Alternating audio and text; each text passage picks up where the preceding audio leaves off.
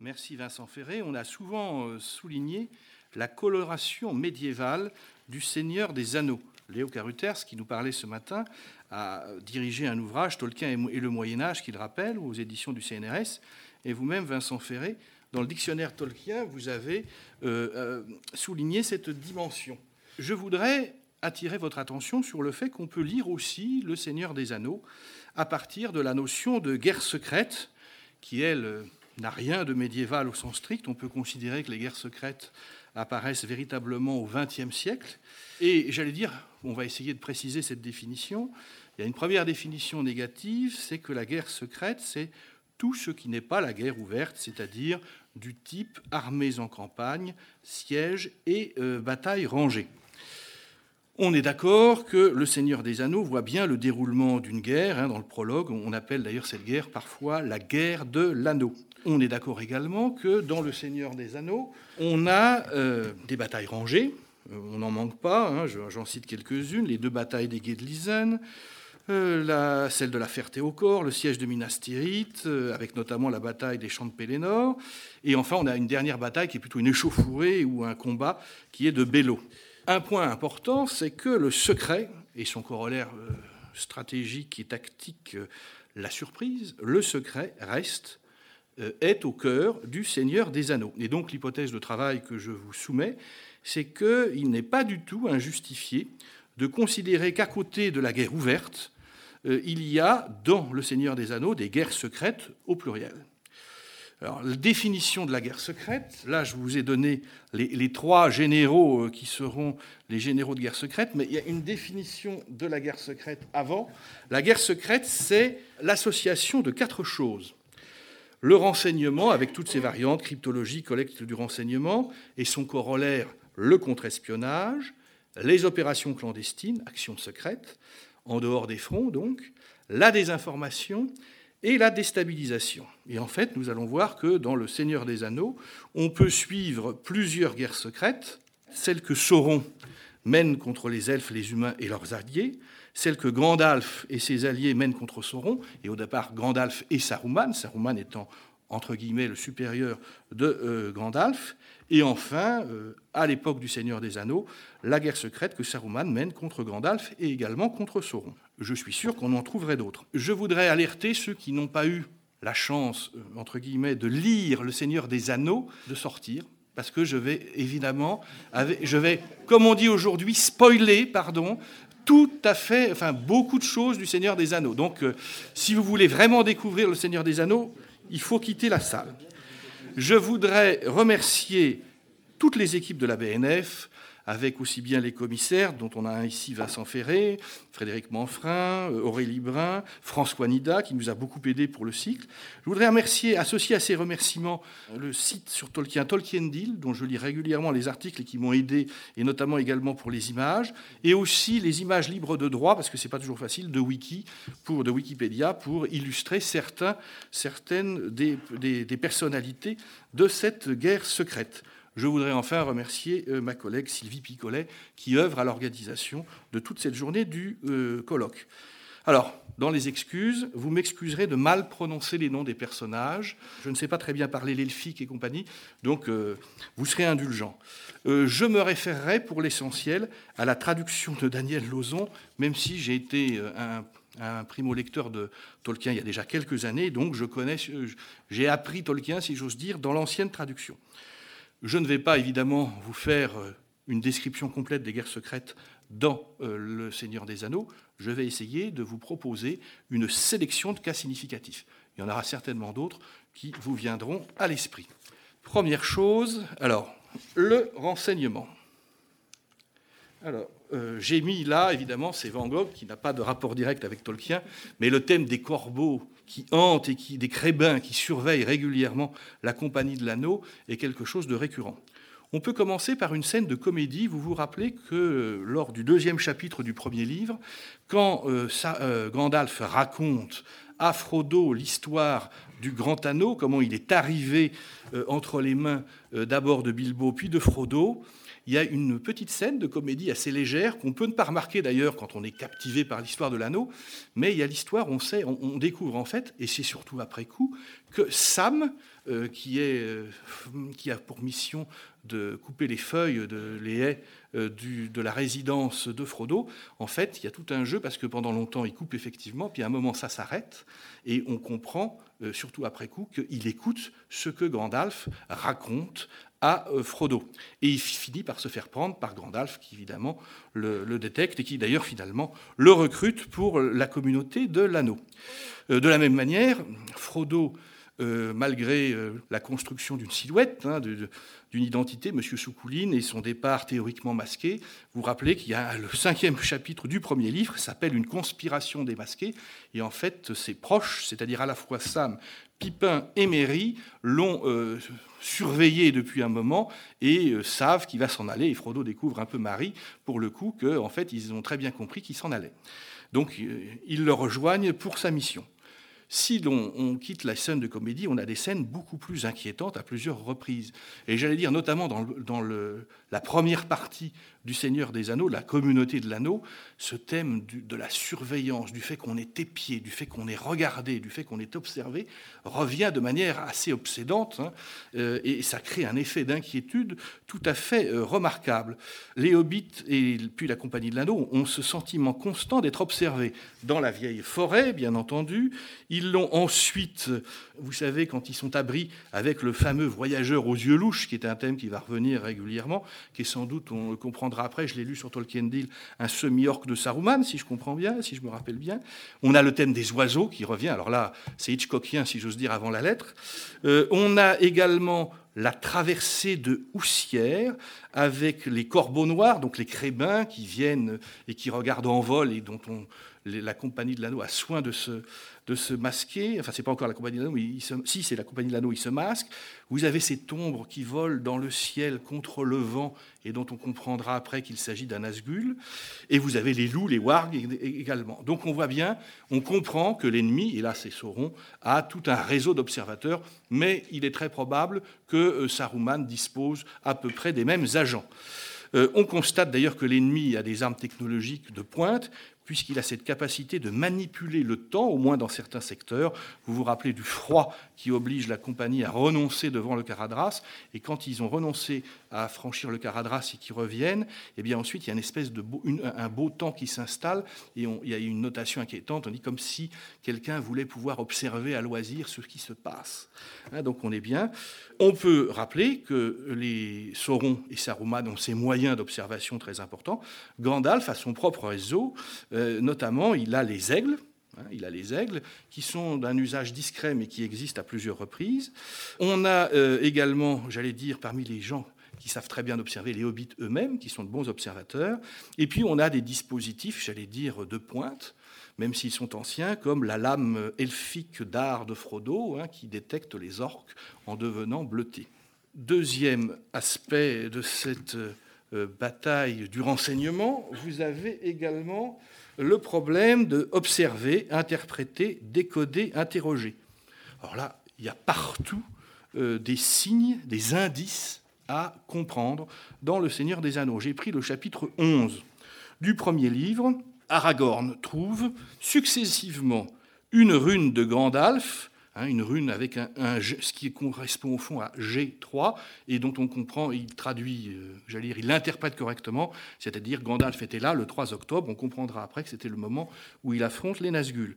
Ensuite, il trouve un joyau vert, un béryl, dont il considère que c'est un signe encourageant parce que c'est une pierre elfique, donc ça veut dire qu'il y a des elfes euh, assez proches. Et là, que je, n'ai plus retrouvé, mais peut-être vous me le retrouverez, je n'ai plus retrouvé s'il y a une confirmation ou pas de cet indice. Troisième indice, il retrouve les runes des nains qui signalent l'ancienne cache du trésor des trolls. Donc on a constamment cette dialectique du secret et de percer le secret hein, avec des indices à correctement interpréter. Par la suite, on aura d'autres choses énigmatiques, par exemple un surnom énigmatique qu'on trouve tout à la fin euh, du Seigneur des Anneaux, le mystérieux Charquin, qui prend le contrôle de la comté, du comté, pardon. Euh, un vrai code, euh, on en a un aussi. Vous vous rappelez que quand on est devant la porte de la Moria, il y a quelque chose qui, pour le coup, fait un peu écho à quelque chose qui vient de, l'Odyssée avec Ulysse et personne. Vous vous rappelez qu'il est écrit en elfique sur la, sur la porte parle, virgule, ami et entre. Et euh, Gandalf cherche à comprendre quel est le code. Et il dit d'ailleurs, euh, de manière un peu présomptueuse, ça lui arrive, qu'il a 15 douzaines de formules pour percer le, code. 15 douzaines, je l'ai noté. Et en fait, c'est un piège, si j'ose dire, euh, tout simple. Il faut dire ami en elfique et ensuite la porte s'ouvre. Je signale qu'on on interprète les signes, on essaye de comprendre les codes, de casser les codes. Il y a aussi des méthodes moins sympathiques, y compris du côté de la compagnie de l'anneau, avant même qu'elle se soit formée. Il y a des techniques qu'on pourrait considérer d'interrogatoire renforcé, que pratique Gandalf lui-même à l'égard de Gollum. Hein. Il rappelle qu'il a utilisé la peur du feu de Gollum pour lui faire raconter un peu ce qu'il avait fait. Donc ça, c'est pas très bon signe. Et que Aragorn à Fandval dit que pour avoir aussi des, récits circonstanciés de Gollum, il a utilisé de la faim et de la soif. Euh, aujourd'hui, ça les conduirait probablement devant un tribunal international. Euh, Sauron n'a pas ses, pudeurs. Sauron, lui, a carrément, nous le savons, fait torturer Gollum, mais de manière générale, il fait pas bon tomber entre ses mains toujours dans le renseignement, le cycle du renseignement, trouver et traiter l'information, Gandalf et le grand anneau. C'est un des grands moments, j'allais dire, du Seigneur des Anneaux. Euh, notamment, à deux reprises, il y a le récit de Gandalf à Frodo au début euh, du, Seigneur des Anneaux, et il y a ensuite, quand il le présente au Conseil d'Aileron, comment il a abouti à la certitude que l'anneau que possède d'abord Bilbo, puis Frodon euh, est bien l'anneau unique. Et alors il y a au moins convergence de trois éléments, c'est presque une enquête philologique à la Tolkien. Il y a les témoignages recoupés de Gollum et de Bilbo qui ont porté euh, l'anneau. Il y a une citation Saruman qui n'est pas très dispense, qui ne dispense pas souvent son savoir, a quand même donné une formule très intéressante. Les trois anneaux elfiques sont, on sait où, euh, chez les grands détenteurs des elfes. Les sept des nains ont été repris ou détruits, et les neuf anneaux des hommes sont au Nazgûl. Donc, s'il y a un anneau en dehors de ces, de ces 3, 7, 9, il y a bien des chances que ce soit par soustraction l'anneau unique. Donc il y a toute une série de convergences. Et enfin, il y a la preuve technique. J'allais dire, il y a le copyright de l'anneau, hein, quand on le jette dans le feu et qu'on a l'inscription fameuse qui apparaît Un anneau pour les lier tous etc., etc. Deuxième aspect euh, des guerres secrètes, l'action secrète, c'est-à-dire on est en dehors du champ de bataille et on essaye, alors là c'est le spoiler majeur, et on essaye d'influencer le cours de la guerre par des opérations, par exemple en territoire ennemi, à l'insu de l'ennemi. Alors il y a trois niveaux de secret. Il y a l'opération confidentielle. Dans l'opération confidentielle, ce qu'il faut, c'est que le secret tienne jusqu'à l'opération elle-même. Après, on s'en moque. Eh bien, c'est le cas de la tentative dont je ne dirais pas si elle est réussie ou pas, mais de la tentative pour détruire l'anneau de pouvoir que euh, détiennent les alliés de Gandalf. Hein. et l'anneau de pouvoir, qu'est-ce que c'est? C'est au fond d'une certaine manière une arme secrète. Qu'est-ce qu'on peut en dire quand on décrit ses effets sur Frodo? C'est à la fois un moyen de guidage et de contrôle des Nazgûl, donc une sorte de télécommande. On peut penser que ça donne accès à une sorte de vision à distance, et enfin que ça constitue, en tout cas pour Sauron, une sorte de centrale d'énergie. Euh, ce qui est certain, c'est que si on le détruit, ça met fin euh, au pouvoir de Sauron. Et donc, le, paradoxe du, Seigneur des Anneaux, c'est bien qu'on parle de grandes batailles, qu'on les décrive de manière fort intéressante. La guerre va être gagnée dans la partie guerre, secrète par la destruction de l'anneau unique. Parmi les opérations confidentielles qui ratent assez vite, euh, le raid des euh, cavaliers noirs en comté, puisque d'abord on ne sait pas très bien qui ils sont, puis après ils sont obligés de se déclarer et on comprend ce qu'ils font ici. Deuxième opération secrète. Alors là, l'opération secrète, ce qui est intéressant, c'est qu'il euh, s'agit euh, que le secret dure un peu plus longtemps que l'opération elle-même. Or, c'est une petite opération secrète. Euh, c'est ce passage où Gimli, Legolas et Aragorn font route ensemble après l'éclatement de la communauté de l'anneau. Ils ont eu, grâce aux chevaliers du rang des chevaux, ils s'installent, ils font un bivouac et ils voient un vieillard qui vient vers eux. Euh, il lui propose d'ailleurs de se joindre à eux autour de leur feu. Le vieillard disparaît, et à ce moment-là, ils s'aperçoivent qu'on a dételé leurs chevaux et que leurs chevaux ont disparu, ce qui n'est pas évidemment très favorable. Et en fait, on ne sait pas très bien qui est. Alors, on suppose que c'est Saruman, mais on n'est pas absolument certain, et c'est beaucoup plus tard, dans une conversation avec Gandalf, que Gandalf leur dira, il lui demande si c'était lui, il leur dit que non, et que donc, par euh, soustraction, là encore, on peut penser qu'il s'agit de Saruman. Troisième opération, l'opération clandestine. L'opération clandestine, c'est celle qui atteint le plus haut niveau de secret, c'est-à-dire que dans l'idéal, on, ne sait pas quel est l'instigateur, et euh, surtout, l'agent qui réalise l'opération ne sait pas pour qui il travaille. Alors là, en fait, c'est une opération en 3017, quand euh, Gollum ressort de euh, Mordor. C'est un calcul très adroit de Sauron qui est de dire que par ses propres euh, besoins, Gollum va chercher le porteur de l'anneau et qu'au fond, il va mener Sauron à l'anneau. Et en fait, Sauron va oublier ça pour deux raisons. Enfin, il va moins bien suivre cette piste qu'il n'aurait dû. D'une part parce que Aragorn intercepte tout de suite Gollum, et qu'ensuite, eh bien, il, se consacrera, il consacrera son attention à d'autres aspects. Mais dans le principe, ce qui est incontestable, c'est que Gollum est attiré par l'anneau et qu'en allant chercher l'anneau, au départ, il n'a pas conscience qu'il travaille pour euh, Sauron. Hein. et là, on verra pourquoi Sauron a été désinformé, autre élément de la guerre secrète, et qu'il a euh, comment dirais-je, négligé tout à fait à tort. Imaginez qu'il ait bien suivi Gollum, il aurait retrouvé l'anneau. La désinformation. Alors la désinformation, elle, intervient dans le cadre d'une société, entre guillemets, médiévalisante, ou para ou néo-médiévale, comme vous voulez. C'est-à-dire que là, euh, Saruman, Sauron ou Gandalf ne vont pas lancer des campagnes de presse pour remuer les populations, ils vont se concentrer sur ce qu'est le pouvoir. Et le pouvoir, c'est le roi comment, ou le chef ou l'intendant, et comment vous désinformez le souverain, le décideur, eh bien, vous l'isolez et vous lui faites passer des informations d'une manière sélective. Premier exemple, nous avons Grima, entre guillemets, langue de serpent, c'est le surnom aimable que lui donne Gandalf, contre le Rohan. Grima est le conseiller du roi Théoden et il agit de deux manières. D'abord, il l'isole, et ensuite il sélectionne l'information qu'il lui fait passer. Dans cet isolement, Théodone tombe dans un état de, j'allais dire, de, de présénilité, et ensuite, euh, évidemment, il lui fait passer des informations qui sont favorables à Saruman, et on comprend qu'il essaye de favoriser Saruman euh, euh, aux dépens des véritables intérêts du Rohan, et également, on essaye de le retenir d'aller aider le Gondor. Donc on voit bien comment il y a un processus de désinformation qui est très bien mené par Grima. Évidemment, ça suppose le secret, que Grima ne soit pas démasqué. Il l'est, comme vous le savez, par Gandalf. Deuxième exemple de désinformation, toujours euh, au sommet, c'est euh, Sauron contre le Gondor. Denethor, qui est l'intendant, disons une sorte de régent du Gondor, est alimenté en information par le cristal magique, ce palantir, que contrôle Sauron. Alors Denethor est un esprit vigoureux, c'est un homme loyal, donc il n'obéit pas, comme on le verra pour un autre, il n'obéit pas à la volonté de Sauron, mais il est influencé.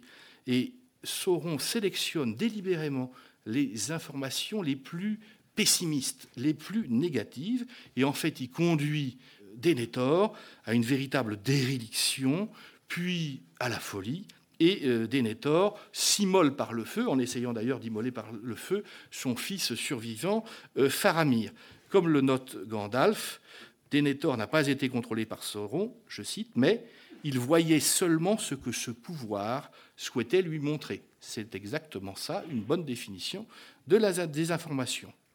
Que la désinformation euh, nécessite le secret, on a l'exemple avec la voix de, Saruman. Vous vous rappelez que quand Saruman, euh, prisonnier de la tour d'Ortanque, euh, est rejoint, j'allais dire, par les troupes du rang et alors avec Gandalf, il essaye le pouvoir de sa voix, qui est désinformatrice en elle-même, si j'ose dire, séduisante.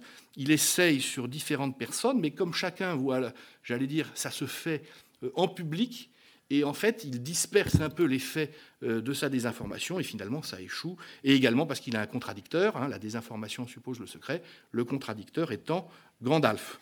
On se rappelle, ça, c'est pas dans le Seigneur des Anneaux au sens strict dans le récit, mais dans les appendices, et notamment le très précieux appendice B avec toute la chronologie, hein, on, découvre que Saruman, euh, dans l'histoire du Troisième Âge, commence à devenir douteux, entre guillemets, en 2726-2798, euh, qu'il est probablement mauvais à partir de 2953, et qu'en 3000, j'y reviendrai, il est piégé par Sauron lui-même euh, dans le Palantir, euh, je rappelle que les événements se passent en 3018-3019. Donc vous voyez, il y a pendant longtemps, Saruman maintient le secret sur sa propre euh, ambition, qui le mène d'ailleurs à affronter à la fois euh, son ancien camp et également à servir Sauron tout en essayant d'être son concurrent. Mais le plus grand des désinformateurs, et paradoxalement en disant parfois la vérité, c'est le désinformateur des désinformateurs, c'est Gandalf. Et Gandalf contre Sauron, et Gandalf va faire un modèle d'analyse psychologique et il va comprendre que pour réussir l'opération secrète dont on a parlé tout à l'heure, la destruction de l'anneau, il faut anticiper et comprendre le raisonnement de l'ennemi. Et qu'est-ce qu'il comprend? Il comprend que pour Sauron, il y a quatre hypothèses possibles. L'anneau a été perdu dans la mer pour des tas de raisons. On sait que ce n'est pas le cas. Il le sait notamment à partir du moment où il a retrouvé la trace de Gollum et de Frodo il peut être caché. Hein, c'est une hypothèse qui est envisagée au Conseil d'Aileron. Est-ce qu'on peut, puisqu'on a l'anneau, le cacher? Il peut être porté par un autre. Ça, c'est une hypothèse très importante et c'est probablement celle dont a le plus peur Sauron que Saruman ou Gandalf ou Elrond ou Galadriel se mettent à porter l'anneau. Ce qu'il n'envisage à aucun moment, parce que ça n'est pas dans sa conception tout entière tournée vers le pouvoir, c'est que l'anneau puisse être détruit. Et ça, Gandalf, lui, avec une pensée altruiste, le comprend. Et évidemment, il se dit c'est un point aveugle du raisonnement de Sauron et nous allons l'exploiter. Il va y réussir parfaitement. Hein, je, donne quelques citations. Il juge tous les cœurs à cette aune. Dans son cœur à lui n'entre pas l'idée qu'aucun puisse le, l'anneau, le refuser, qu'étant en possession de l'anneau, nous songions à le détruire. Si nous le tentons, nous déjouerons ses calculs. Euh, et au fond, on peut considérer de ce point de vue que toute la résistance qu'anime Gandalf, et qui est très importante, au Rohan puis au Gondor, c'est une immense opération de déception, d'intoxication, pour distraire Sauron de ce qui est l'essentiel, la marche du porteur de l'anneau vers l'endroit au cœur du Mordor où il va pouvoir détruire l'anneau.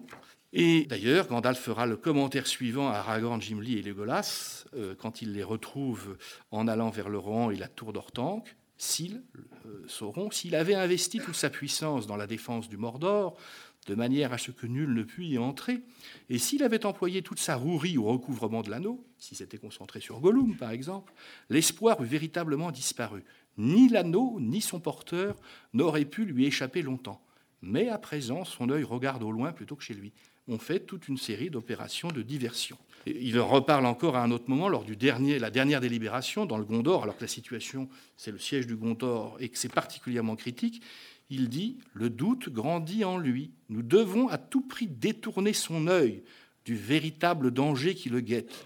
Nous ne pouvons vaincre par les armées. Autrement dit, on est dans des opérations quasiment suicides. Nous ne vous pouvons vaincre par les armées, mais par les armes, nous pouvons donner au porteur de l'anneau sa seule chance, si ténue soit-elle.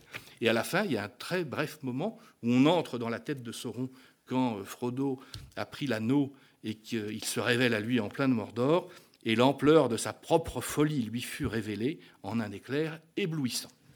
La désinformation, bien sûr, mais également la déstabilisation. Alors déjà, on peut considérer que ça se marie très bien quand j'ai détaillé les quatre opérations, c'est-à-dire renseignement, action secrète, désinformation et déstabilisation. Évidemment, tout ça se recouvre, hein, les opérations sont souvent mélangées. Euh, on constate, chez Théoden comme chez Denethor, que le stade ultime de la désinformation, c'est la déstabilisation. Et Théoden et du fait des fausses informations qu'ils ont reçues, ne sont plus capables d'agir correctement dans leur devoir de souverain et ou de dirigeant. Dans les as de la déstabilisation, vous avez euh, d'abord Sauron contre Saruman. Alors Sauron contre Saruman, c'est le palantir de nouveau, c'est-à-dire cette espèce de de cristal qui ne fonctionne pas par échange de paroles, mais par échange de pensées, Et en fait, euh, Pipin, qui regarde à tort dans le Palantir, quand il a été lancé par Grima après la tour d'Otang, on passe vite, il a été récupéré, disons, pour faire vite, par Gandalf. Et en fait, une pensée lui vient.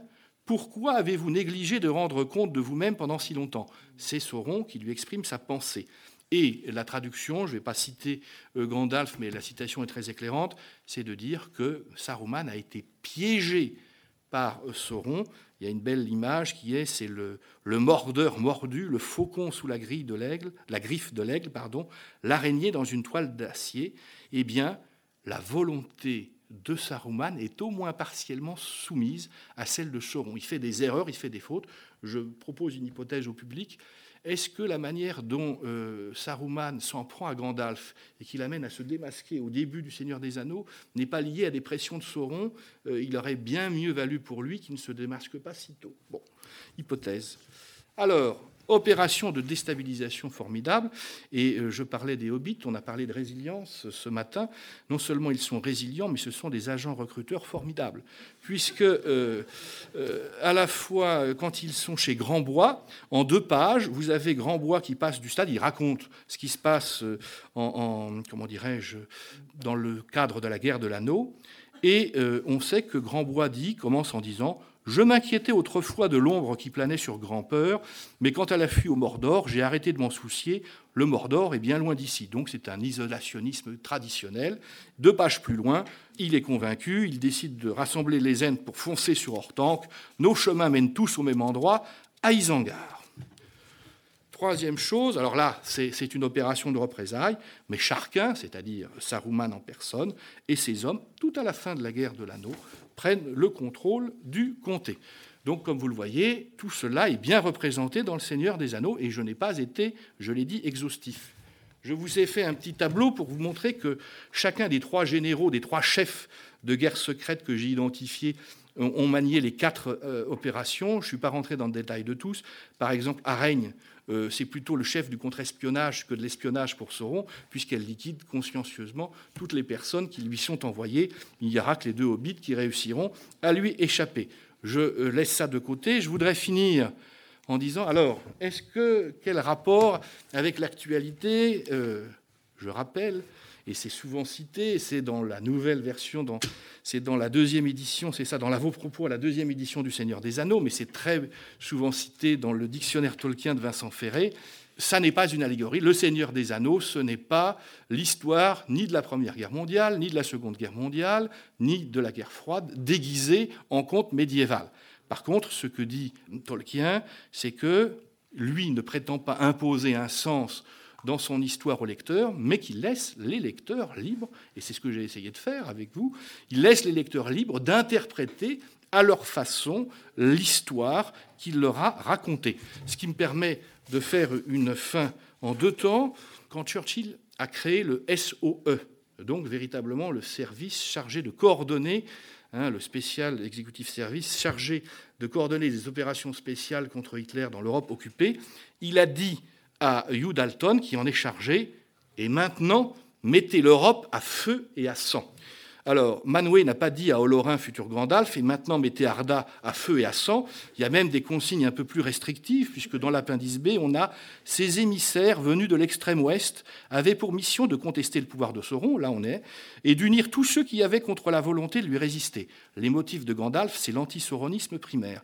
Mais il leur était interdit de chercher à lui opposer un pouvoir égal, à dominer les elfes ou les hommes par la force et la peur. Et, et je finirai définitivement en disant que on sait qu'il y a un temps choisi chez Tolkien qui est médiéval ou néo-médiéval. Il y a eu un temps subi, qui est celui des deux guerres mondiales et de la guerre froide qu'il a dû subir, et qu'il y a des échanges entre ce temps choisi et ce temps subi. Et puis qu'il y a aussi quand même, quand on relit Le Seigneur des Anneaux, et les appendices notamment, ce temps magique, car pensez-y, Gandalf, Sauron sont actifs pendant des milliers d'années. J'imagine que ça aurait fait rêver, chacun dans son genre, ou Churchill ou Staline. Je vous remercie de votre attention.